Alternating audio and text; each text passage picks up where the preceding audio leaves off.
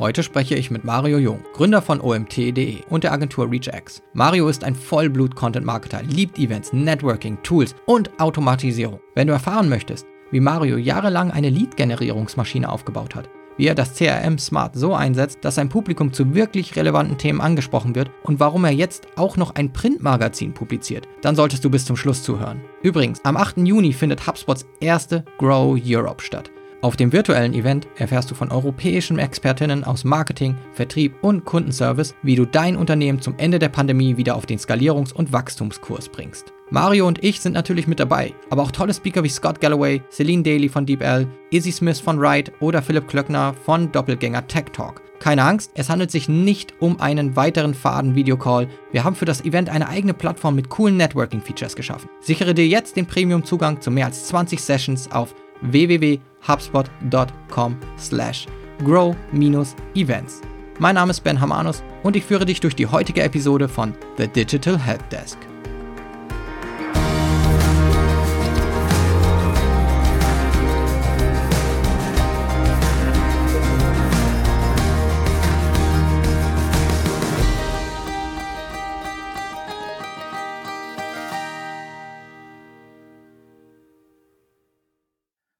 Herzlich willkommen bei The Digital Helpdesk. Ich habe, wie gesagt, heute den Mario bei mir und wir sprechen über CRM, also Customer Relationship Management als Strategie, aber auch als Tool.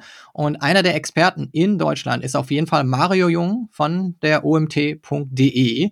Und wir möchten uns gerne über smarte Lead-Generierung unterhalten. Mario, schön, dass du da bist. Ja, vielen Dank, dass ich da sein darf.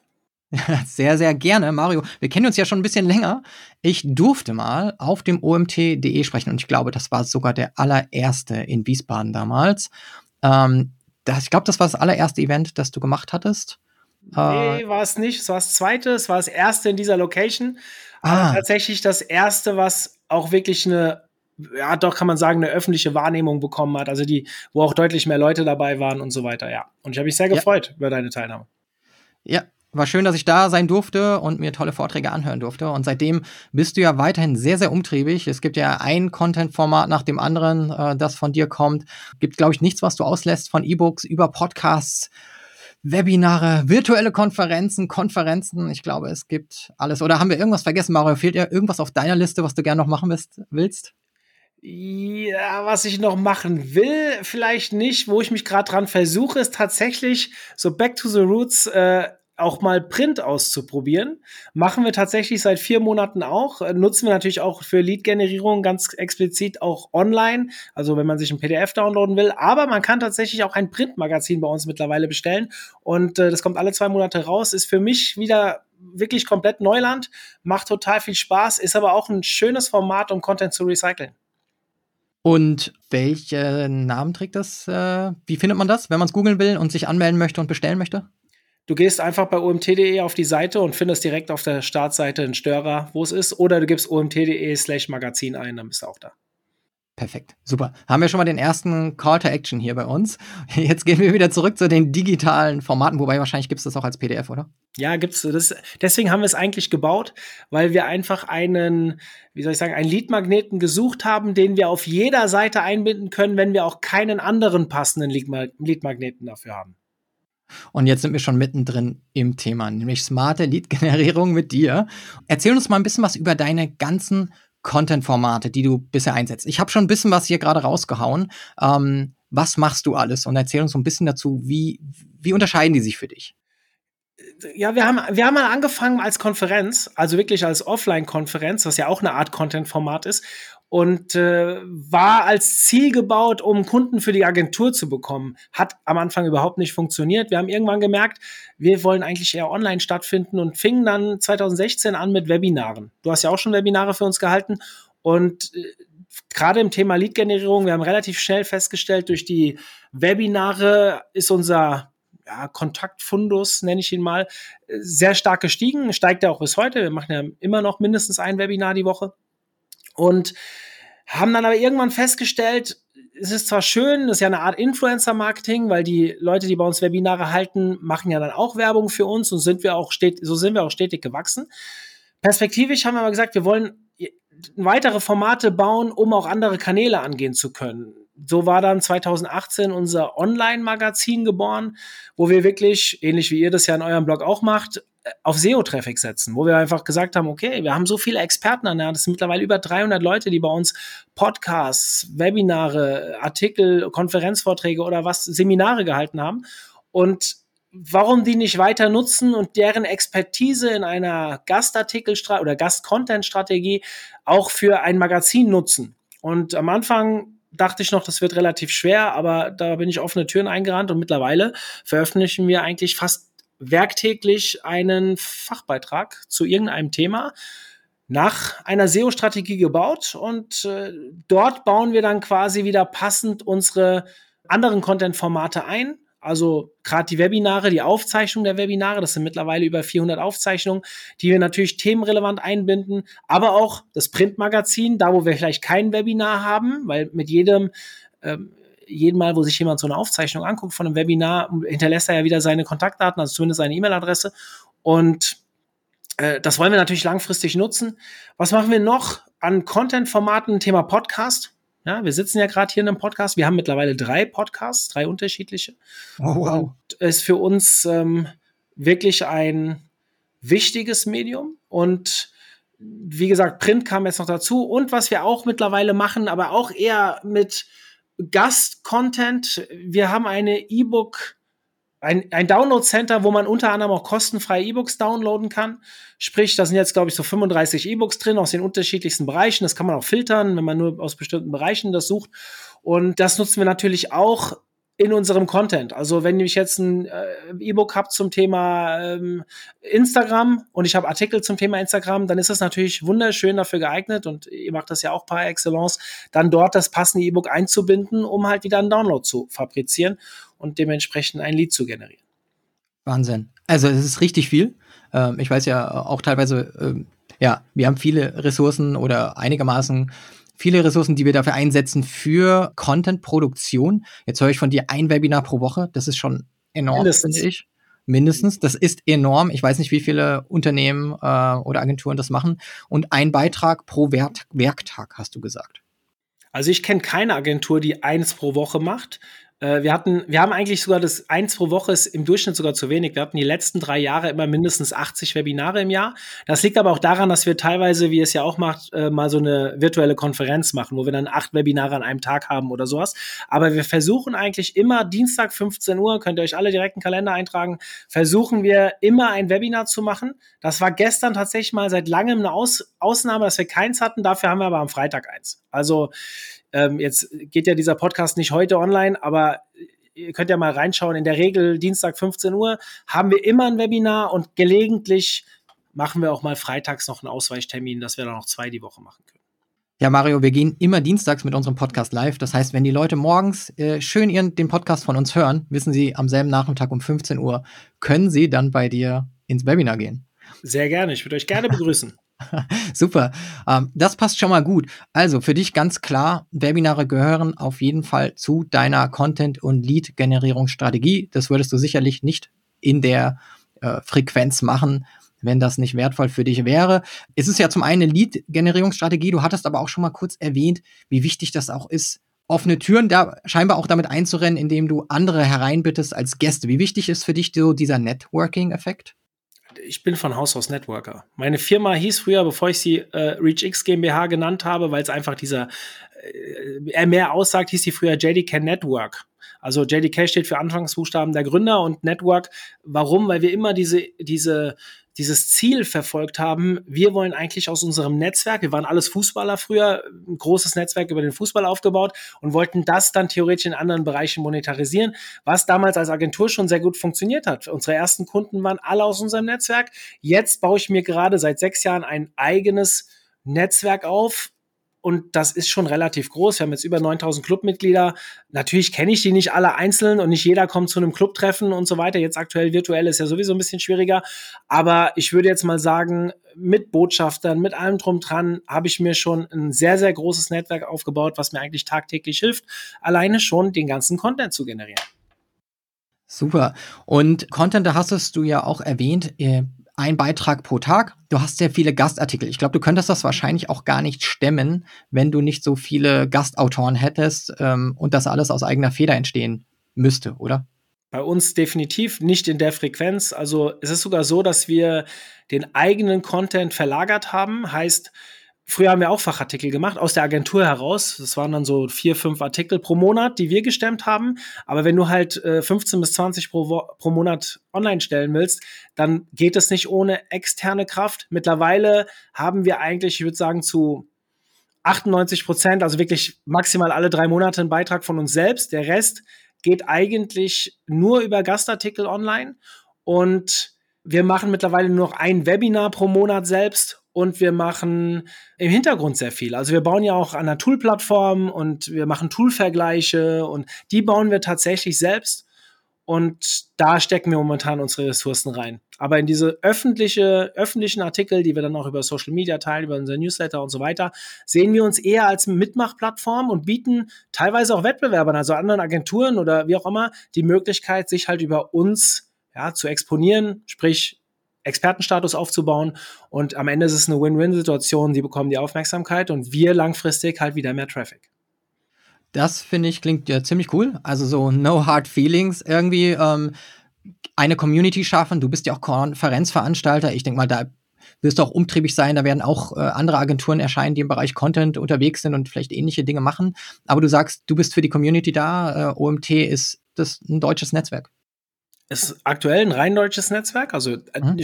stopp, deutschsprachig. Wir haben natürlich auch mhm. viele Supporter in der Schweiz und in Österreich, die uns nutzen. Das will ich nicht außen vor lassen, aber äh, ja, klar. Und ganz ehrlich, der Markt ist so groß. Tatsächlich ist es so, meine Agentur ist jetzt, haben so roundabout 40 Leute jetzt hier intern und als wir angefangen haben im OMT, waren wir zu dritt. Das ist jetzt fünf Jahre her, fünfeinhalb Jahre her. Äh, natürlich wachsen wir auch in dem Dunstkreis durch mehr Aufmerksamkeit und äh, die wir uns natürlich über ein OMT reinholen. Aber wir wissen auch, dass die, die bei uns sehr engagiert sind, also viel machen, viele Webinare geben, viele Artikel schreiben, dass die auch davon profitieren und das ist auch überhaupt kein Problem. Es geht sogar, ich gehe sogar noch einen Schritt weiter. Wir haben ja einen Agenturfinder gegründet. Das heißt, bei uns kann man theoretisch beim OMT eine Anfrage stellen, wenn man eine Agentur sucht und keine Ahnung hat, an wen man sich wenden soll, wenn man neu in dem Thema ist gehen wir sogar hin und vermitteln das an Agenturen. In dem Fall darf unsere Agentur gar nicht mit reingehen, weil sonst würden wir natürlich die, das Vertrauen der anderen Agenturen verlieren. Und das, wir, wir sind eher dafür da, die, das Know-how in der Community zu verbessern. Kurzfristig helfen wir damit natürlich auch Wettbewerbern, ist für uns aber überhaupt kein Problem, weil wir wissen, langfristig profitieren wir auch davon, wenn einfach ein positives ja, äh, Sichtbild, äh, eine positive Sicht auf die ganze Branche ähm, oder wenn die besser wird. Ja, also indem halt Leute, indem wir denen helfen, gute Agenturen zu finden, wenn dann insgesamt bessere Arbeit passiert, wie ist es denn, wenn irgendein Mittelständler hingeht und sagt, äh, ich mache das erste Mal mit einer, arbeite ich mit einer Agentur, die Agentur versagt, dann wird er seinen ganzen Unternehmerfreunden erzählen, alles Scheiße, was da im Online-Marketing läuft. Und denen zu helfen, an die richtige Agentur zu kommen, die auch perfekt passt, auch wenn das nicht wir selbst sind, das kann nur der ganzen Branche helfen. Aus dem Grund habe ich auch den Agency Day gegründet. Auch da tauschen wir uns unter Wettbewerbern aus. Kurzfristig verlieren wir vielleicht mal einen Pitch gegeneinander, weil ich dem einen Tipp gegeben habe, aber langfristig profitieren wir alle davon. Guter Aspekt, über die verbrannte Erde nachzudenken. Also ich habe ja auch selber viel mit mittelständischen Unternehmen schon so in meinem Werdegang gearbeitet und ich weiß, wie es ist und wie schnell das Misstrauen wächst und wie schnell man nicht mehr Social Media nutzt, wie schnell man nicht mehr Content Marketing machen möchte, wie schnell man nicht mehr so SEO machen möchte, weil man es schon mal ausprobiert hat mit null Ergebnissen, null Transparenz und dann eben das Vertrauen erstmal verloren hat und dann doch wieder macht, was man immer gemacht hat. Ähm, von daher ganz cool, äh, die Community zusammenzubringen und eher langfristig zu denken. Wenn ich jetzt ein bisschen auf deine, deinen Content gucke und du sagst hier ein Artikel pro Tag, also ihr habt eine richtig große SEO-Strategie da drin. Wir haben uns schon mal dazu ausgetauscht. Wie wichtig ist die SEO-Strategie und auch diesen Traffic zu bekommen, generell für deine Lead-Generierung? Diese Reichweite, die du dir reinholst, kannst du überhaupt dazu was oder willst du dazu was sagen, wie, wie groß die Reichweite von deinem Content ist äh, über organischen Traffic? Ja, das ist kein Problem. Also wir, wir sind jetzt ungefähr, also ich, ganz genau weiß ich es gerade nicht, weil ich nicht jeden Tag reinschaue, aber wir müssten so roundabout gerade sechsstellig geworden sein im, im Traffic insgesamt. Geht mal davon aus, dass so 70, 75 Prozent darüber über organisch läuft. Also lass mal 70, 75.000 Besucher im Monat sein, die wir über SEO auf die Seite kriegen. In der Nische wie Online-Marketing sind wir damit sicherlich kein Marktführer, weil da gibt's ja so Seiten wie HubSpot zum Beispiel, die einen relativ starken Blog haben oder äh, ich kann noch ein paar andere Wettbewerber nennen, die natürlich auch viel machen und auch schon viel länger dabei sind und dementsprechend noch breiter aufgestellt sind wie wir. Aber wir fühlen uns da schon sehr, sehr gut mit ähm, aufgestellt. Und wenn du mich fragst, was das für die Lead-Generierung ausmacht, also proportional kann man es nicht rechnen, aber wenn wir jetzt vor einem Jahr ungefähr hatten wir halb so viel organischen Traffic und ich will jetzt nicht sagen, dass wir halb so viele Leads gesammelt haben. Das ist nicht so ganz zu definieren oder zu isolieren, weil wir machen ja auch viel über Influencer-Marketing, also sprich über die, die bei uns Webinare halten.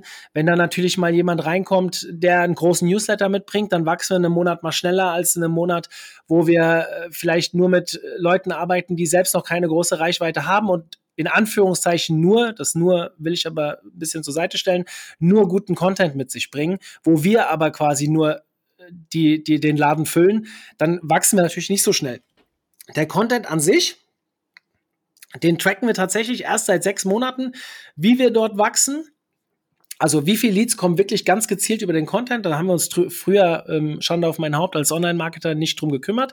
Aber es sind sehr, sehr gute Werte. Und ja, je größer der, der, der, ähm, der Wert der, des organischen Traffics, also je mehr Leute über die Suche bei uns reinkommen, desto mehr Leads ziehen wir natürlich auch. Also das kann man schon ganz klar miteinander verknüpfen.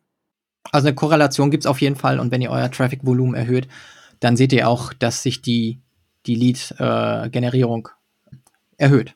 Wir haben uns entschieden, irgendwann den Weg zu gehen, in erster Linie auf SEO zu setzen, also auf organische Reichweite. Und man kann schon ganz klar sehen, von Jahr zu Jahr, wenn der organische Traffic, sage ich mal, sich jetzt in dem letzten Jahr hat er sich verdoppelt, dass unser E-Mail Traffic. Also wir sind ja HubSpot-Partner. Ich glaube, es ist kein Geheimnis. Wir haben ja schon diverse Webinare auch zusammen beziehungsweise über HubSpot gehalten. Und wir merken dann, dass unser E-Mail-Traffic sich, ich weiß jetzt nicht, ob er sich genau verdoppelt, aber vielleicht 80 Prozent oder sogar 120 Prozent auch vergrößert. Warum? Wir ziehen immer mehr Leads rein. Wir haben natürlich Workflows aufgebaut. Wir nutzen euer CRM. Wir sind ähm, auch sehr akribisch in der Nutzung und natürlich jeder, der neu bei uns ist, der kommt in einen Workflow rein, hat ein äh, ich will es nicht Funnel nennen, weil wir versuchen ja nicht direkt was zu verkaufen, sondern wir versuchen sie onzuboarden. Wir versuchen ihnen quasi zu zeigen, welche Vorteile der OMT hat und hoffen, dass sie uns nutzen. Und wenn sie nach eins, zwei, drei Jahren dann auch mal ein Seminar buchen oder eine Konferenz buchen oder einfach nur anderen davon erzählen, wie cool wir sind, dann ist das für uns ja auch schon gut. Aber da wir so viele Workflows haben und auch immer einen großen Anteil unserer Kontakte, unserer Leads auch in diesen Workflows ähm, beschäftigen, kann man schon sagen, wenn unser organischer Traffic dementsprechend nach oben geht, dass der Teil des äh, E-Mail-Traffics, also jetzt über die Automation zum Beispiel, auch nach oben geht. Das gleiche gilt für Social Media Traffic und noch die eine oder andere andere Komponente. Also uns, zum Beispiel unser Podcast. Ja, die, die Downloadzahlen sind bestimmt auch ein bisschen durch die Suche bei iTunes oder Spotify ähm, äh, unterstützt. Aber da wir ja unsere Podcast-Spuren immer auch in den passenden Content mit einbauen, haben wir natürlich auch, je mehr Downloadzahlen, je mehr organischen Traffic wir haben. Du hast gerade äh, gesagt, dass ihr die, ähm, dass ihr die Podcasts, baut, baut ihr die in, in ganzer Länge in eure ähm, Posts ein oder baut ihr da nur Ausschnitte draus ein?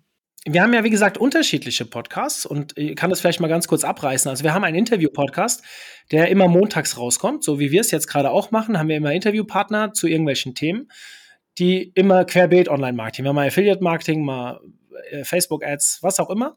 Interessiert halt nicht jede Woche jeden, aber deswegen, genau deswegen, wir nehmen tatsächlich die komplette Spur, wenn wir einen passenden Artikel haben und bieten dort ähm, quasi ein Widget an, dass du, du kannst es dann nicht in dem Artikel hören, sondern du klickst dann drauf und kommst halt theoretisch dahin, wo du dir das downloaden kannst.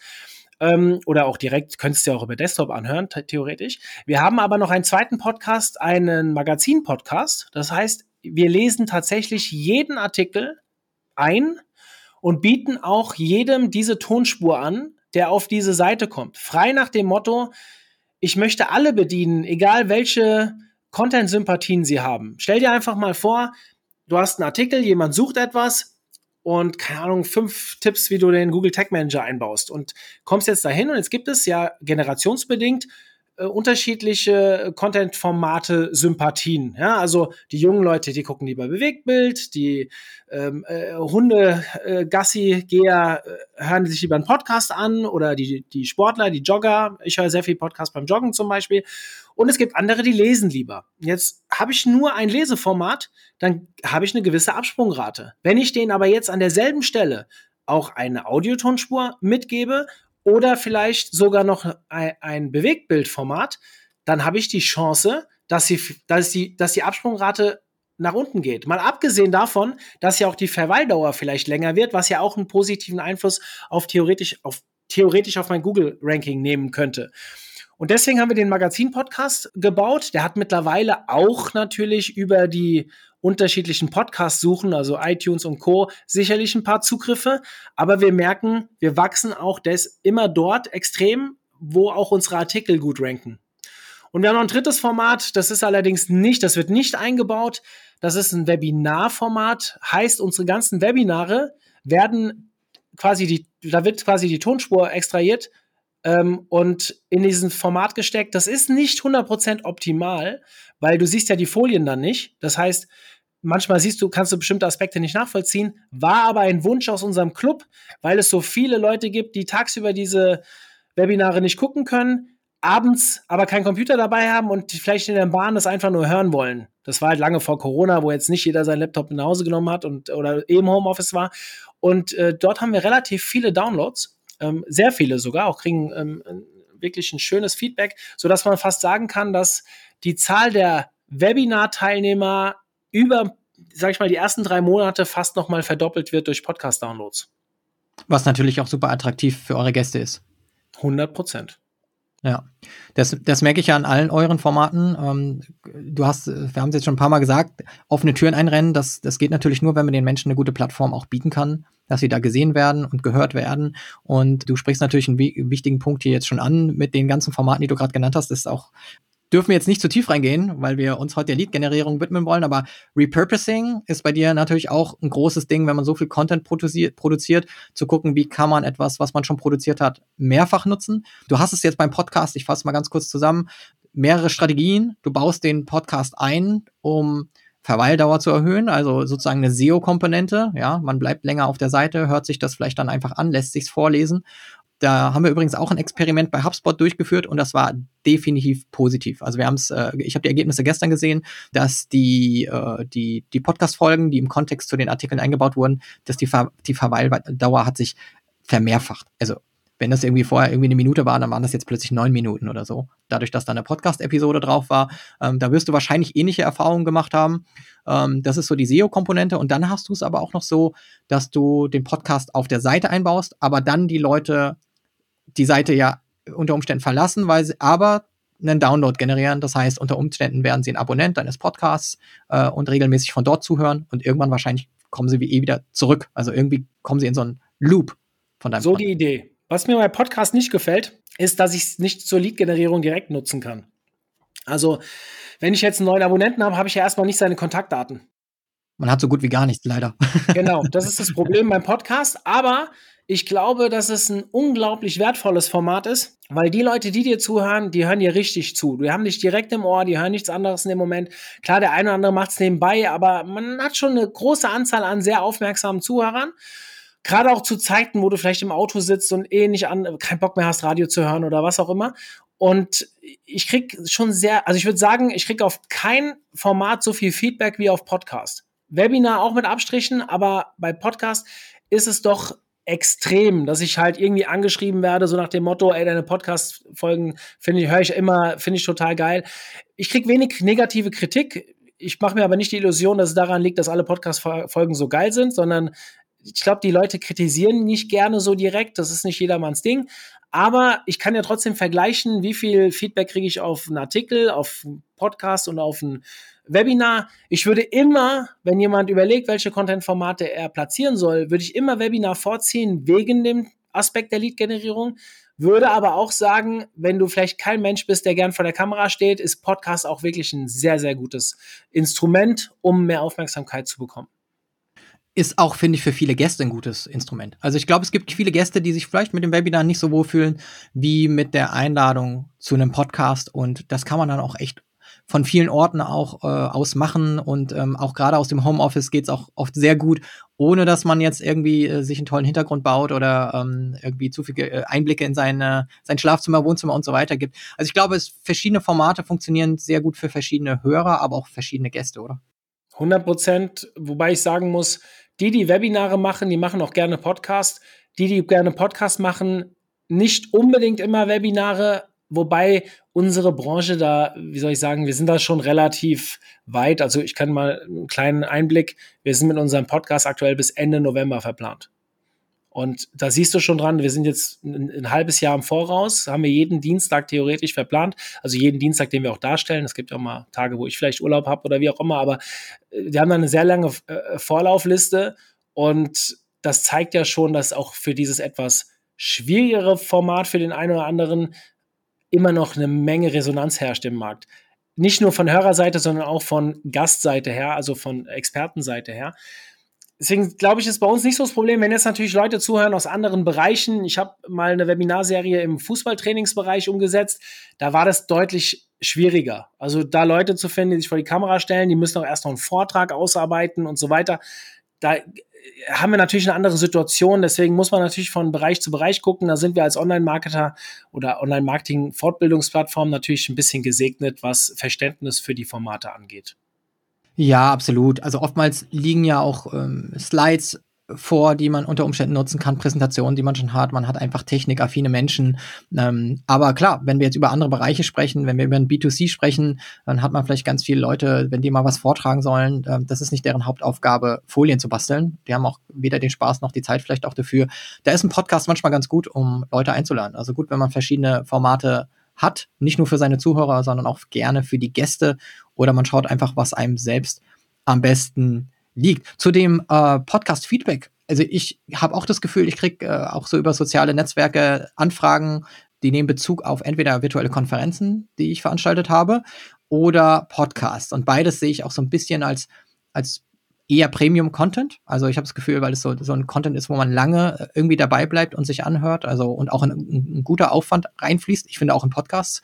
Ähm, man kriegt, wie du sagst, oft ein Kompliment, eher als jetzt eine Kritik, aber wir haben letztens eine äh, oder im ersten Quartal 2021 eine Umfrage durchgeführt und dann auch explizit die Fragen so gestellt, dass wir ganz klar auch auf mögliche Schwachpunkte eingehen können. Also vielleicht nur mal so für die Podcaster da draußen, äh, mal so ein Google Forms aufzusetzen und mal mehrfach in Episoden darauf hinzuweisen, dass die Leute ehrliches Feedback geben sollen hat sehr geholfen. Wir haben spannende Dinge erfahren. Zum Beispiel bei einer Kollegin, ähm, da war wurde darauf hingewiesen, dass da immer so ein komisches Geräusch im Hintergrund ist, bis wir herausgefunden haben, das war das, äh, das Aquarium, das, das man noch hören konnte. Das sind so Kleinigkeiten, ne? aber man, ja. man, das stört die Leute und unter Umständen hören die nicht mehr zu, ja, wegen solchen Sachen. Und Intro-Musik und alles haben wir uns ein bisschen Feedback reingeholt. Fand ich so ganz spannend, was man rauslesen konnte. Feedback einholen, kritikfest sein und mit Kritik gut umgehen, ist, glaube ich, so das A und O. Ich, ich kriege ab und zu Mails, wegen was auch immer, wegen dem Format oder manchmal auch denken sich halt viele, ey, warte mal, der macht so viel kostenlosen Content, jetzt noch kostenlosen Content negativ kritisieren, das trauen sich viele nicht. Ich sage immer, wenn ich irgendwo jemanden im Gespräch habe oder auch vielleicht in der, von einer größeren Gruppe, schickt mir doch das negative Feedback. Ich, erstens steinige ich euch dafür nicht, B, ich sehe das immer so, ihr wollt mir helfen. Ja, also ihr, ihr sagt mir das doch, weil ihr, weil es euch stört. Also macht ihr mich doch dadurch besser. Ich kann ja immer noch urteilen, ist es nur einen, den es stört? Ist der jetzt selbst davon betroffen und äh, habe ich das sonst noch nie gehört? Aber wenn sich irgendein Feedback wiederholt, also Leute, das gilt aber für alle Lebensbereiche. Ja, also auch äh, sei es privat, sei es was auch immer. Kritik immer persönlich zu nehmen, ist einer der schlechtesten Eigenschaften, die du haben kannst, wenn du weiterkommen willst. Deswegen äh, immer raus damit. Also wenn jetzt hier jemand zuhört, der ein OMT kennt und euch geht echt was auf den Sack, dann schreibt mir direkt unter mario.omt.de und nimmt kein Blatt vor den Mund. Und der Mario meint das so. Ich finde das auch gut. Ich finde das super gut, weil ich auch nicht also ich finde, man darf auch nicht diese Arroganz besitzen zu sagen, ich gebe dir das doch, doch umsonst, weil ich finde, umsonst ist es nicht ganz. Also zum einen wünschen wir uns ja gerade bei Lead-Generierung Kontaktdaten. Kontaktdaten haben einen Wert. Und ich finde, wir dürfen auch nicht die Zeit der Menschen verschwenden. Wenn ich sage, hör meinen Podcast an und der Mensch macht das und hat dann 40 Minuten zugehört, hat er mir 40 Minuten Zeit geschickt. Und das ist unser wertvollstes Gut im Leben. Das kannst du dir ja auch nicht zurückholen. ähm, Lebenszeit. Und ich finde, damit muss man verantwortungsvoll umgehen. Und wenn jemand sagt, das und das fand ich gut, aber das kann ich mir nicht anhören. Ey, der, der Mikro ist super schrecklich oder das und das gefällt mir gar nicht oder es, es wurde zu lang. Nimm's mit. Ich finde, wenn jemand einem Kritik schickt, dann schenkt er einem noch mehr Zeit und Aufmerksamkeit und man ist es überhaupt wert, Kritik zu bekommen. Also ich finde, dann, dann hat ja jemand schon gezeigt, dass er deinen Content so gut oder gut genug findet, um dir das zu sagen, weil er eigentlich gerne mehr davon möchte. Aber es gibt eben diesen Störfaktor. Also Wertschätzung, finde ich, sollte man Menschen entgegenbringen, die, die sich Zeit für Kritik, eine Review nehmen und, und dergleichen. 100 Prozent. So, jetzt haben wir schon ganz viel über Content gesprochen. Jetzt würde ich super gerne mal nämlich über CRM, also auch das Messbare dahinter sprechen. Und da bist du ja auch einer der Experten in Deutschland. Und zwar wir haben den ganzen Content, du hast es immer so ein bisschen angerissen. Ähm, wie machst du es für dich denn messbar? Du hast schon gesagt, äh, du hast unterschiedliche Formate und sie haben sicherlich auch einen unterschiedlichen Wert für dich. Hast du das in der Plattform aufgesetzt? Wie machst du das für dich aus und messbar und, und hast deine Flows und schaust dir da auch Dashboards an? Vielleicht kannst du da mal Einblicke geben. Ja, also nochmal, wir sind ja auch HubSpot-Nutzer, wo ich jetzt hier gerade so ein schöner HubSpot-Podcast bin. Ich äh, bin ja auch ein kleiner HubSpot-Fanboy, nicht umsonst äh, so aktiv mit euch unterwegs. Ähm, mir geht es gar nicht darum, ob ich jetzt HubSpot äh, da platziere oder jemand anderen. Ich nutze halt HubSpot, deswegen sage ich jetzt alles mit HubSpot. Kann man sicher ja auch mit anderen CRMs machen, aber für mich ist halt diese Kombination zwischen, ich kann mein Tracking, mein äh, den, den, das, die Lead-Generierung vollautomatisiert mit meinem CRM abgleichen, ich kann Scoring aufbauen und so weiter, ist für mich halt enorm wichtig. Deswegen bauen wir Workflows. Wir versuchen natürlich auch die Leads, die wir reinkriegen, zu qualifizieren. Machen wir theoretisch über die unterschiedlichsten Formate. Also klar, wenn jemand Webinare äh, schaut, Artikel hört, beim Podcast können wir es nicht so gut tracken ähm, oder irgend sich ein E-Book runterlädt, dann kriegt er natürlich für uns eine gewisse Wertigkeit. Es gibt bestimmte Momente durch die Nutzung, die uns klar sagen, hey, hier ist jemand an der Stelle, dass er auch Fortbildung sucht, aber tatsächlich so ein Need hat, dass er auch eine Zahlungsbereitschaft hat. Und mit denen kann man natürlich auch in Austausch gehen. Das kann auch am Anfang vollautomatisiert über E-Mail laufen. Das kann aber tatsächlich auch irgendwann mit einer persönlichen Kontaktaufnahme passieren. Bei uns geht es ja noch einen Schritt weiter. Wir haben ja theoretisch auch noch unsere Agentur im Hintergrund. Das heißt, bei, also gefühlt 99,9 Prozent der Leute, die beim OMT rumlaufen, die bekommen nie mit, dass unsere Agentur irgendwie unterwegs ist auf der Plattform, außer dass wir vielleicht ein bisschen Content geben. Wir würden auch nie jemanden für die Agentur ansprechen. Wir haben gar keinen Bock, hier irgendwie pitchig zu sein. Ähm, weil ich glaube, das ist auch ein Teil unseres guten Rufs, dass wir hier, obwohl eine Agentur im Hintergrund ist, ist zwar ein ausgegründetes Portal mittlerweile, früher war es nicht so, aber Nichtsdestotrotz gibt es diese 0,1 Prozent, die sich halt irgendwie outet, dass sie halt auch wirklich gerade nach einer Agentur sucht. Und dann ist es vielleicht auch die Möglichkeit, sich dort mal zu platzieren. Heute platzieren wir eher den Agenturfinder, weil die Agentur aufgrund äh, der, ihrer Größe und ihrer Popularität, die sie mittlerweile hat, schon mehr Anfragen bekommt, als wir eigentlich mit unserem Personal und dem Wachstum unseres Personals überhaupt darstellen können. Aber früher war das natürlich auch ein Punkt. Und ich habe mittlerweile intern, also das OMT-Team besteht jetzt aus neun Mitarbeitern, glaube ich, das sind zehn, ich muss lügen, zehn sind es, glaube ich.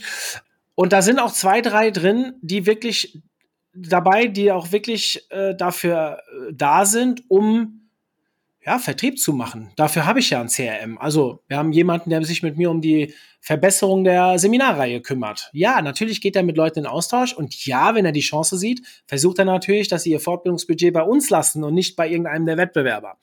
Wir haben auch jemanden, der sich um den Key Account Agenturen kümmert. Also der kommt jetzt tatsächlich erst am 1.7. Momentan mache ich das noch, aber die Agenturen sind für uns ein, soll ich sagen, ein, ein, ein Fundus, nee, anders, ein, ein, eine Quelle von mehreren Möglichkeiten, also sei es Contentgeber, Agenturen wollen sich ja auch platzieren. Auf der anderen Seite sind sie auch ein großer Teil unserer Monetarisierungsstrategie, weil die Agenturen wollen ja final auch Kunden gewinnen und vielleicht kann man da an irgendeiner Stelle zusammenkommen. Und wir haben noch die Toolanbieter, die natürlich auch bei uns in den ganzen Toolvergleichen aktiv ist und mit einem guten CRM auch basierend auf dem Content, den ich gebaut habe, sei es Webinare, sei es äh, Artikel, kann ich natürlich schon relativ viel vollautomatisiert an Daten mir reinziehen, um zu sagen, warte mal, dem Toolanbieter, dem brauche ich halt, keine Ahnung, kein Seminar vorzuschlagen.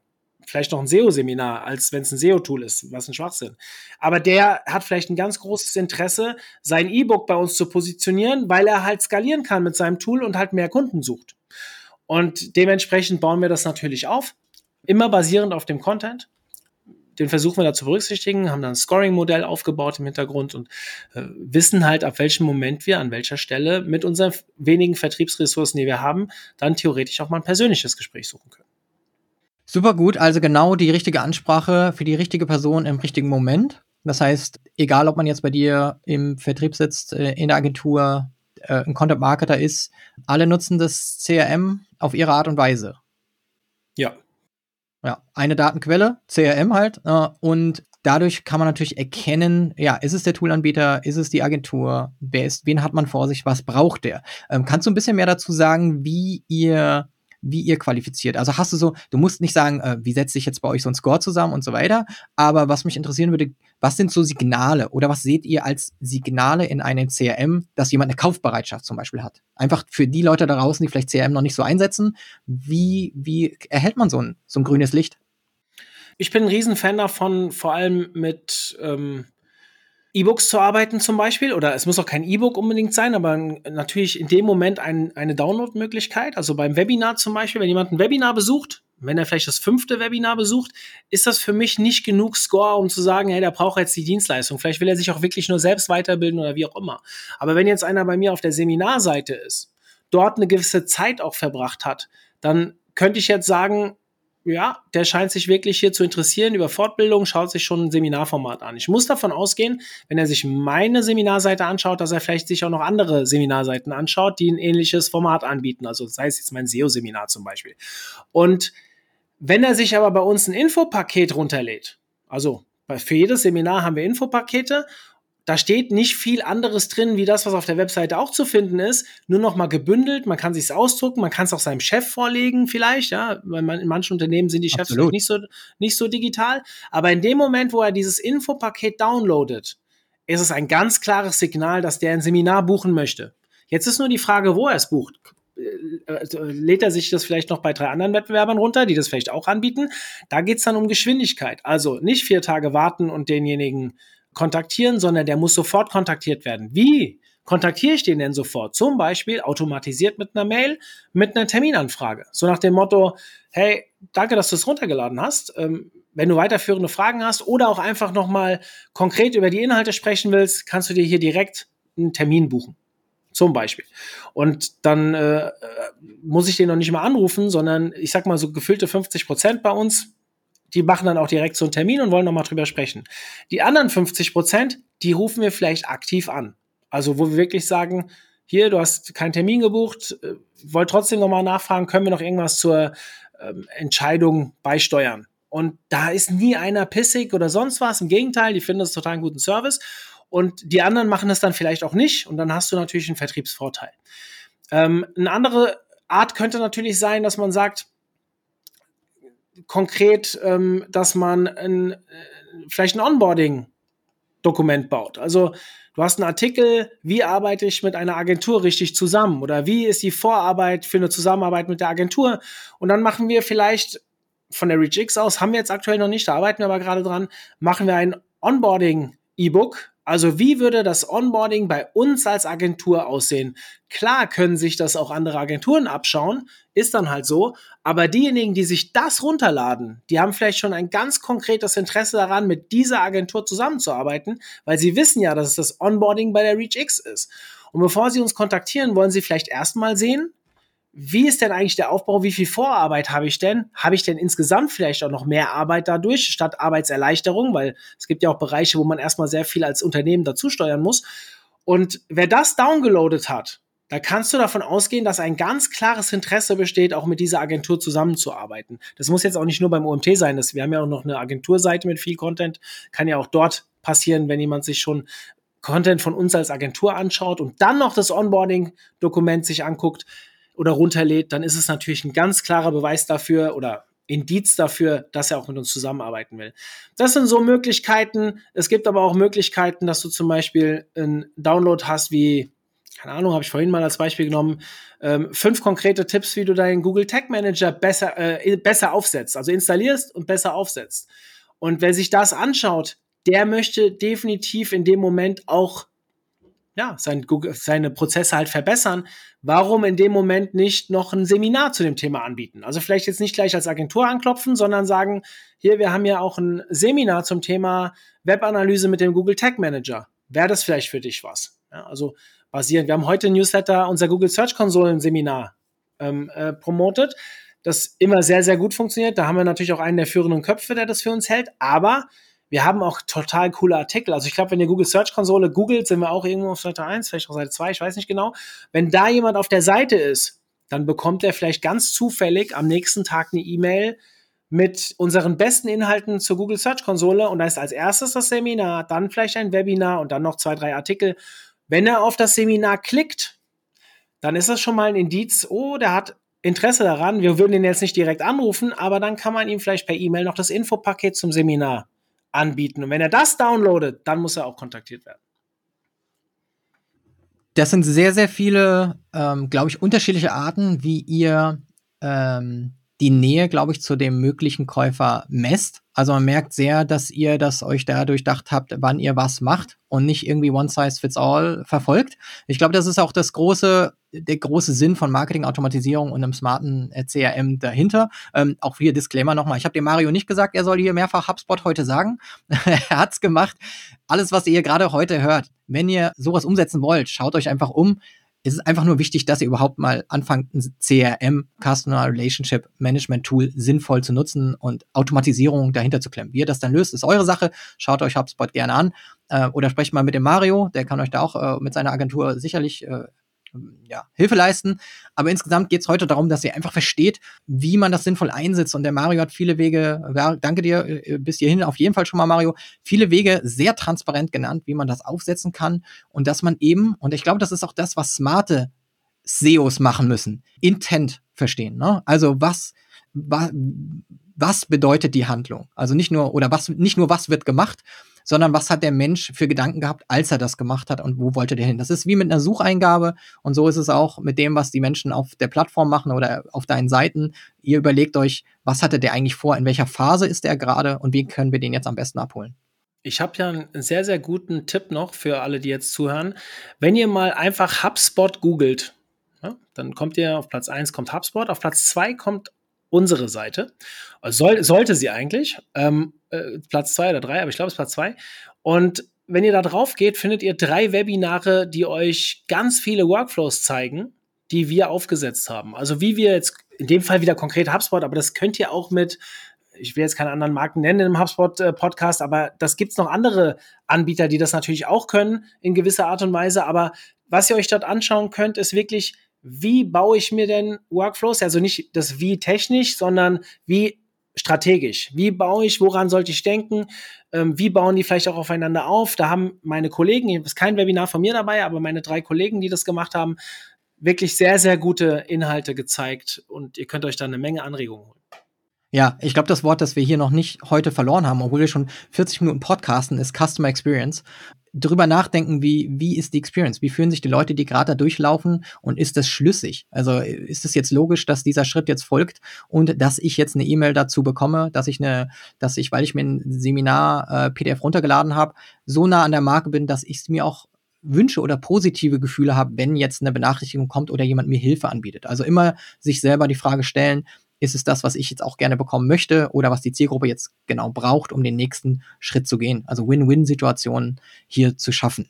Und auch fortlaufend zu checken. Also dieses, man kann es gut aufsetzen, das kann auch mal eine Zeit lang gut funktionieren, das kann aber auch sich verändern. Also Menschen verhalten auch äh, vielleicht dadurch, wie wir die Leute auf unserer Seite auch coachen, leiten, nennt es wie ihr wollt, kann sich auch ein Verhalten ändern. Deswegen, wenn ihr sowas aufsetzt, immer mal regelmäßig reinschauen, sind die Daten immer noch gleich, haben die sich verändert. Ist schon wichtig, ist auch Aufwand, das müssen wir gar nicht drüber reden. Also das äh, es war auch bei uns nicht so, dass jeder Workflow direkt super funktioniert hat, sondern das Wording ändern, die E-Mail ändern, die Reihenfolge der Inhalte ändern und so weiter. Alles mal ausprobieren, ein bisschen AB-Testing machen. Aber wenn man den Hebel gefunden hat, macht es halt doch ein paar Prozentpunkte mehr Erfolg aus und je nach Volumen können ein paar Prozent halt richtig was ausmachen. Und dann macht es auch richtig Spaß. wenn man das 100%. dann sieht dann macht es richtig Spaß. Seh, so wie du gerade grinst, wer es jetzt nicht hören, äh, sehen kann, weil er nur den Podcast hört. der, ja, 100 Prozent. Also ich, ich, ich mache da gar keinen Hehl draus. Es gibt doch nichts Schöneres, wie wenn du dir was überlegt hast und das funktioniert. Das kann auch Kleinigkeiten sein. Ich, ich, darf ich dir ein Beispiel nennen? Also was ja, hau ein, raus. ein Beispiel, das bringt mir kein Euro direkt und ist für mich einer der perfekten Workflows oder gedanklichen Workflows, die wir je gebaut haben.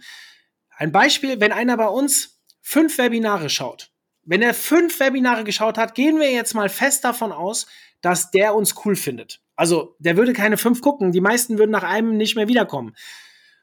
Wir gehen davon aus, dass das funktioniert. So, wenn ihr jetzt mal auf Google geht, ihr gebt OMT ein, die Brand, und dann schaut ihr mal, euch mal an, wie viele Bewertungen wir haben. Die fragen wir vollautomatisiert ab, dass immer wenn einer ein fünftes Webinar geguckt hat, bekommt er von mir persönlich eine Mail. Hey, du hast dein fünftes Webinar geguckt, finde ich total klasse. Ähm, ich würde dich mal bitten, uns bei, bei, äh, bei Google zu bewerten. Und da kommen jede Woche oder jede zweite Woche kommt da immer wieder ein, zwei Bewertungen rein. Immer wenn ein Webinar war, gibt es wieder irgendwelche, die das fünfte Webinar geschaut haben. Vollautomatisiert ziehen wir uns Bewertungen für den OMT rein. Das sind mittlerweile fast 400 Stück. Keine einzige habe ich jemand persönlich angesprochen, sondern, also offiziell schon, aber inoffiziell nicht, kann ich mal an der Stelle sagen. Und dieses Projekt, das haben wir damals gemacht. Warum? Weil diese Sterne so schön immer in den SERPs, also bei Google angezeigt wurden. Das hat ja Google mittlerweile sogar verändert. Das heißt, du siehst die ja teilweise gar nicht mehr. Aber wir machen es trotzdem. Wir schalten es nicht ab. Warum sollten wir? Die Leute, wenn sie glücklich sind, sich nochmal mit dem OMT beschäftigen zu lassen und bewusst eine, eine positive Meinung abzugeben zu diesem Portal, das hat nachhaltige Effekte allein auf psychologischer äh, Ebene.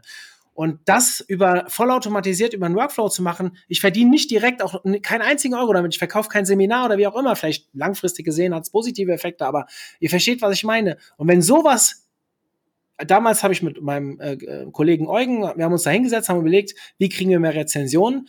Und das hat einfach von Start weg funktioniert dass wir halt einfach da gesessen haben und gesagt haben, wie geil ist das denn? Also das ist eigentlich so eine Kleinigkeit, aber es funktioniert unglaublich gut. Mittlerweile nutzen wir das halt für ganz viele Kunden, wo es halt deutlich schwieriger ist, wo man vielleicht für Arztpraxen, wie kann man vollautomatisiert für eine Arztpraxis Rezensionen abrufen, also Friseure oder wie auch immer, also für Unternehmen, die viel mehr davon profitieren von so einer positiven Bewertung, weil sie in der lokalen Suche gesucht werden, ähm, als jetzt der OMT, der ja nie lokal gesucht wird.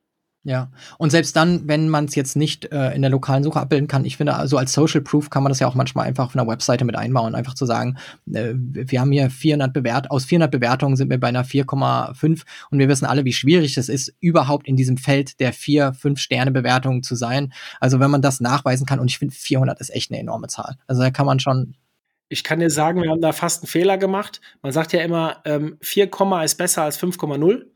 Aber wenn jemand fünf Webinare geschaut hat, dann gibt er uns halt eine 5,0. Und das heißt, wir haben bei 400 Bewertungen tatsächlich aktuell den Durchschnitt von 5,0. Ähm, da gibt es noch ein paar negative Bewertungen von Leuten, die vielleicht sich unter der Konferenz was anderes vorgestellt haben. Aber die haben dann auch nicht äh, einen Stern gegeben, sondern halt vier. Und das ist schon eher eine schlechte Bewertung bei uns. Und leider, leider, leider, das ist, das ist Weckern auf ganz hohem Niveau, leider ist der Quotient bei uns näher an der 5,0 als an der 4,9. Deswegen spielt ähm, das mit der 5,0 aus. Weshalb ich den Mitarbeitern gesagt habe, wir müssen mindestens ein paar hundert sammeln, weil bei 10 oder 20 Stück denken ja alle, wir hätten das äh, irgendwie manipuliert. Ja, ja. ja. Selbst gemacht. Also manipulieren tun wir es ja wirklich mit unserer Strategie, aber ähm, als hätten wir es selbst gemacht. Das heißt aber nicht, dass ihr jetzt alle zu OMT geht und uns einen Stern gebt, nur damit wir 4,9 haben. Lasst das bitte. so, ja? ich wollte es gerade ändern, äh, meine Bewertung. nein, und, nein. Und hier im Podcast dazu aufrufen. Nee, für alle, die äh, ähm, da jetzt gerade verwirrt waren. Es ist wirklich äh, oft äh, so, dass man natürlich misstrauisch wird, wenn etwas zu gut klingt, um wahr zu sein. Und wenn man nur 5-Sterne-Bewertungen hat, äh, egal wo man jetzt hinguckt, dann schaut man immer doch ein bisschen genauer hin. Äh, das kennt man irgendwie von Amazon und vielen anderen Plattformen, dass man dann immer misstrauisch wird und dann doch weiter guckt und schaut, äh, woher die Bewertungen kommen. Bei Mario sind es echte Menschen, die da bewerten, aber er hat natürlich auch eine gute, smarte Strategie dahinter, wann er sich ein positives äh, oder mit hoher Gewissheit ein positives Feedback einholt. Durch Automatisierung, durch ein gutes CRM, das erkennt, wann jemand fünf Webinare geschaut hat. Ihr könnt das natürlich für euch anders machen. Mario, ähm, ich weiß, wir beide sehen uns wieder auf der ersten Grow Europe von HubSpot, und zwar am 8. Juni. Ich freue mich drauf. Du bist äh, für uns als einer der Ambassadors mit dabei. Du hast heute schon sehr viel Ambassadorship bewiesen hier heute im, im Podcast. Und wir sind natürlich, ähm, du bist nicht nur Fan von uns, wir sind auch Fan von dir. Ich finde die Sachen, die du machst, super. Deswegen bist du heute da. Du lebst absolut den HubSpot-Code mit deiner Transparenz und Empathie, was deine äh, Audience angeht. Gefällt uns äh, super gut. Ich glaube, super viele Learnings heute dabei. Wenn jetzt jemand sagt, ich finde das super gut, was der Mario macht. Und ich glaube, du bist einen weiten Weg gegangen, um da hinzukommen. Ähm, was sind so zwei bis drei Dinge, die jemand sofort angehen sollte, um so eine Content-Lead-Maschine mit einem CM dahinter, also mit einer smarten Automatisierung aufzubauen? Gute Frage. Jetzt hol ähm, aus. ja, was gebe ich denn? Also ich bin ja nicht mehr operativ im Agenturgeschäft äh, tätig. Ich stelle aber, das, aber trotzdem versuche ich mir jetzt direkt mal zu überlegen, jemand, der jetzt potenziell mein Kunde wäre, was würde ich dem denn vorschlagen? Also erstmal würde ich immer gucken, was für Assets habe ich denn schon? Ja, es gibt immer wieder Beispiele, dass irgendjemand schon Content in irgendeiner Art produziert, aber den noch gar nicht richtig nutzt. Ich, ich bringe euch jetzt mal ein Extrembeispiel. Ein Freund von mir ist Versicherer, also ist so ein, hat eine Versicherungsagentur und der macht alle zwei Wochen, bringt er ein kleines, mini, kleines 28 Seiten, ein Printmagazin raus. Aber der ganze Content, der wirklich gut ist, ist nirgendwo online zu sehen. Der hat gar kein Online-Verständnis. Es war natürlich ein leichtes, ihm zu erklären, wenn du diese Artikel auch noch in deinen Blog reinbringst, dass du einen relativ großen Zulauf bringen wirst. Also ihr seht, er hat über Jahre dieses Printmagazin gemacht. Assets an anderer Stelle nutzen. Das ist ein Punkt. Momentan so ein Podcast aufsetzen ist natürlich relativ einfach. Fast noch einfacher, es ist Artikel zu schreiben. Kostet Zeit, müssen wir nicht drüber reden. Ich sage aber immer, kein Content, also Content Marketing ist nicht günstig, kostet Zeit und manchmal auch Geld, wenn ich extern mir das einkaufe. Noch teurer wird es, wenn ich kein Content Marketing mache, weil das kostet Marktanteile. Weil die anderen machen es halt und das ist nur eine Frage der Zeit, bis das halt auch Früchte trägt. Das gekoppelt direkt mit ja, eine gewisse Art von Webanalyse, also sprich, äh, sich wirklich wenigstens mal mit so Grundelementen zu beschäftigen. Wie viele Leute schauen sich das denn an? Wo kommen die denn her? Kann ich das über Facebook teilen? Habe ich vielleicht Newsletter? Kann ich mir vielleicht auch mal Newsletter einkaufen oder sowas? Also gibt verschiedene Möglichkeiten. Hauptsache, der Traffic kommt erstmal zu mir und ich kann Erfahrungswerte sammeln und dann im nächsten Schritt diese Kontakte oder direkt von Anfang an überlegen, diese ganzen Leute, die auf meine Seite kommen, was kann ich denn mit denen tun? Die kommen auf meine Seite, haben Markenkontakt und fliegen wieder weg. Wir wissen aus dem Marketing, früher war es die siebener Kontaktregel, heutzutage online ist es vielleicht noch ein bisschen mehr, ich weiß es nicht. Mein Marketingstudium damals war noch relativ analog. Ähm, da hieß es immer die siebener Kontaktregel. Wie schaffe ich es denn früher, Kontakt zu dieser Person zu halten? Egal wo sie ist im Funnel, oben, unten, ganz unten. Immer schauen, diese Person, die jetzt auf meine Seite kommt, wie kann ich mit der weiterarbeiten? Kann ich dem irgendetwas anbieten? Und dann muss ich auch ein CRM im Hintergrund haben. Und das muss auch gar keine teure Lösung sein am Anfang, dass ich zumindest diese Daten sammle. Wenn es dann überhand nimmt, dann muss ich natürlich über einen Anbieter nachdenken, der auch Automation anbietet, damit ich in einer Kommunikation bleibe.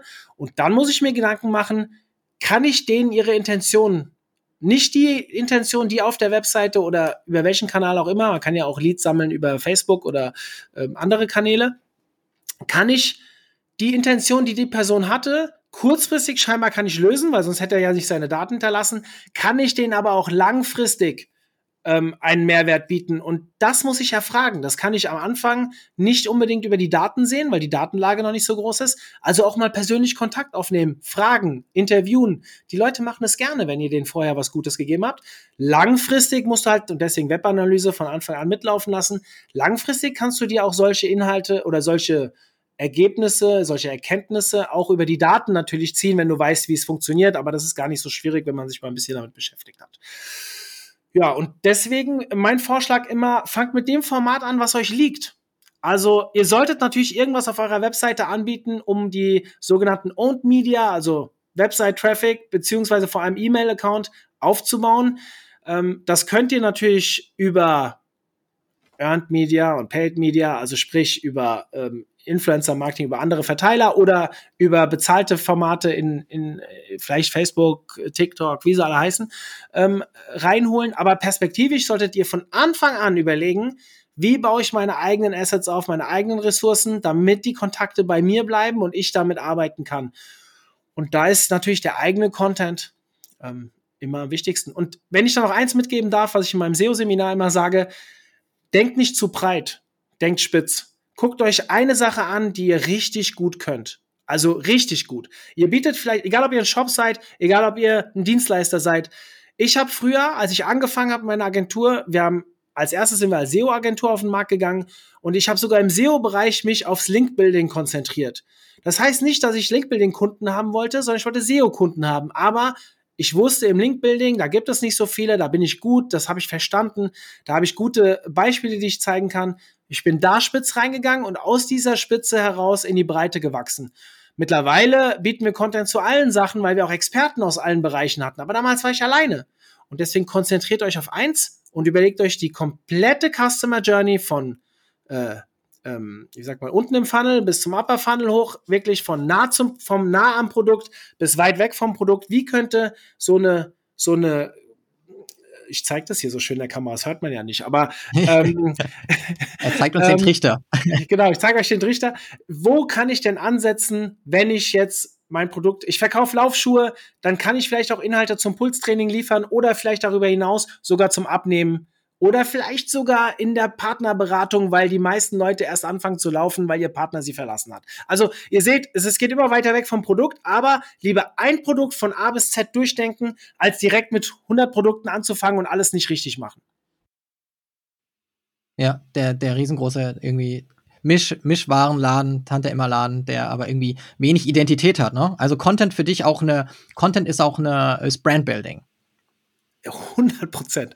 Content also die Brand steht bei mir als SEO über allem. Ja, je stärker die Brand, desto stärker die Rankings. Diese Verbindung zwischen Brand und ähm, Traffic über die organische Suche, der ist nicht von der Hand zu weisen. Ja? Also eine Seite, die neu ist, die Brand, die noch nicht bekannt ist, das wird dauern, bis Google euch den Trust gibt, dass ihr auch die besten Rankings bekommt. Das gibt ihr vielleicht im Longtail, also in so äh, Keyword-Kombinationen, sicherlich auch mal das geht auch mal mit einer neuen Seite, dass man mal schnell nach oben kommt, wenn der Wettbewerb dementsprechend ist. Aber wenn ihr in umkämpften Bereichen, Bereichen meine ich Keyword, Keyword-Kombinationen, Segmenten unterwegs seid, dann geht es ohne eine Brand nicht. Und die Brand muss man aufbauen. Das ist auch der Grund, warum dieser im B2C-Bereich vor allem dieser gewünschte Hockeystick in der Entwicklung meistens erst nach ein paar Jahren kommt, obwohl ihr eigentlich immer die gleichen Aufwand reinsteckt, einfach nur weil Google euch irgendwann einfach einen höheren ja, eine höhere, ein Brandwert zuordnet.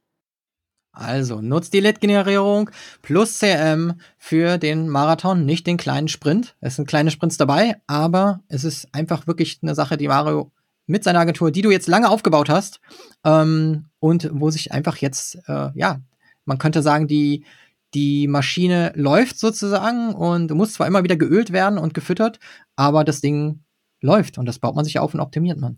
Was übrigens über Google geht, geht ja auch über andere Suchmaschinen. Also jetzt, ich rede jetzt nicht von Bing und Yandex und sowas, sondern zum Beispiel, und da äh, können wir, also wenn wir uns in einem Jahr unterhalten, der OMT baut gerade eine YouTube-Strategie. Das heißt, wir haben vorgestern verabschiedet, dass wir es machen wollen. Und YouTube ist die zweitgrößte Suchmaschine der Welt, hat viele Dinge, die auch ähnlich funktionieren. Und auch dort werden wir mit Gastartikel-Content arbeiten. Sprich, wir werden wirklich Equipments durch die Gegend schicken, um äh, immer ähnliche Qualitätsstandards in unseren Videos zu haben. Das wird am 1.7. losgehen. Also unser Account, der besteht schon. Ihr könnt, wenn ihr Lust habt, könnt ihr dem ja mal folgen. Ab 1.7. wird dort alles umgebaut und wirklich komplett neu durchdacht gestartet. Und schaut euch das mal an. Das ist auch da ein Marathon. Also wir gehen nicht davon aus, dass wir in drei Monaten mit äh, den ersten 12, 15 Videos hier äh, super, keine Ahnung, neue Fans für den OMT gewinnen oder sowas. Nein, wir wollen wöchentlich Content liefern und wissen, dass wir drei, vier, fünf Jahre brauchen werden, bis wir in diesen Hockeystick vielleicht reinkommen, wenn das überhaupt im Online-Marketing der Nische möglich ist.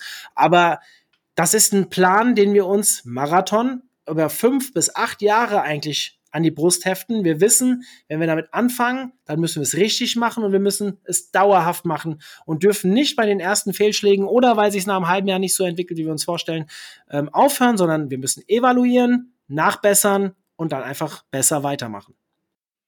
Sehr schön, der Verweis auf deinen YouTube-Kanal. Der ist ja eigentlich schon die perfekte Überleitung jetzt zu dem einzigen, was noch fehlt. Mario, wo sollte man am besten hinsteuern? Ein paar Sachen hast du schon genannt. Wenn man noch mehr über dich und deine Projekte über den OMT lernen möchte und deinen ganzen Content in seiner Vielfalt genießen möchte. So ein paar Adressen, die du uns nennen kannst hier jetzt mal. Also als erstes möchte ich noch mal darauf eingehen, was du gesagt hast. Am 8.6. haben wir hier unser Event mit euch, also euer Event, wo ich dabei sein darf, ähm, als Ambassador. Ich finde, das klingt so schön. Ich mache das natürlich sehr gerne. Ich mache das auch aus voller Überzeugung und ich habe ja auch was davon, ja, sich mit so einer tollen Marke zu verknüpfen. Das, dieser Austausch alleine, den wir beide haben, Ben, der ist ja wirklich Gold wert. Ähm, da solltet ihr auf jeden Fall hinkommen. Wir werden dort eine deutsche Sektion haben. Das habe ich richtig in Erinnerung. Bestätige mir das mal ganz ja. kurz. Genau. Wir wollen ein kleines Community-Event mit dem Mario machen. Genau. Es gibt ja auch Meetups und äh, da ist der Mario dabei. Und obwohl das Event auf Englisch ist, wird es da auch ein deutsches Meetup geben, wo wir dann Deutsch sprechen. Und wenn ich hoffentlich die Zeit habe, bin ich da auch mit drin. Ja, und ich bin definitiv da. Dementsprechend äh, könnt ihr da hinkommen, wenn ihr euch einfach mal mit mir austauschen wollt. Darüber hinaus, ich was kann ich eigentlich nur sagen, geht auf omt.de Dort könnt ihr nicht an mir vorbei. Egal, ob ihr Podcast hört, ob ihr Webinare hört. Bei den Magazinartikeln, die lese ich auch wirklich fast alle selbst ein. Nicht alle, aber fast alle, weil das ist meine Weiterbildung. Jeden Morgen einen Artikel einlesen ähm, ist so für mich die Morgenroutine, macht mir total Spaß. Und jetzt einzelne URLs zu nennen, die ihr euch anschaut, nee, guckt doch mal, Einstiegsdroge bei uns sind die Webinare. Guckt mal in die Webinare rein und in der Regel bin ich derjenige, der sie moderiert und ja, wenn ihr Feedback zu irgendwas habt, habe ich vorhin die E-Mail-Adresse schon gesagt, mario.omt.de, ähm, kommt gerne auf mich zu. Wenn ihr eine Agentur seid oder ein Toolanbieter, dann erst recht auf mich zukommen. Wir haben Kooperations- äh, wie soll ich sagen, das ist gar nicht als Werbung gedacht, sondern das ist, wir, wir wollen Kooperationen mit euch machen, um euch weiterzubringen. Und da gibt es ganz viele kostenfreie Möglichkeiten. Dementsprechend muss man da jetzt nicht gleich über Geld reden. Kommt auf mich zu da findet ihr eigentlich ähm, immer eine Lösung, wie ihr euch beteiligen könnt und dann auch maximal davon profitieren könnt. Großartig. Also www.omt.de, super simple Domain-URL. Ähm, und schaut auch bitte auf www.hubspot.com slash grow-events oder gebt einfach an ein äh, Grow Europe HubSpot. Äh, dann ist es auch ganz leicht gegoogelt. Dort findet ihr die Konferenz. Ich bin selber auch als Speaker dabei, werde über Podcasting, äh, im Besonderen äh, Corporate Podcasting reden. Also Mario und ich sind dabei. Seid ihr auch am besten mit dabei. Und Mario, ich danke dir vielmals für die ganzen Einblicke. Super transparent. Und ich glaube, äh, jeder konnte was mitnehmen. Ich habe auf jeden Fall was mitgenommen. Und danke dir für deine Zeit. Ja, sehr gerne. Hat mega Spaß gemacht, Ben. Wir quatschen in Zukunft und spätestens am 8.6. So sieht's aus. Danke, Mario. Ciao, ciao. Bis dann. Ciao, ciao.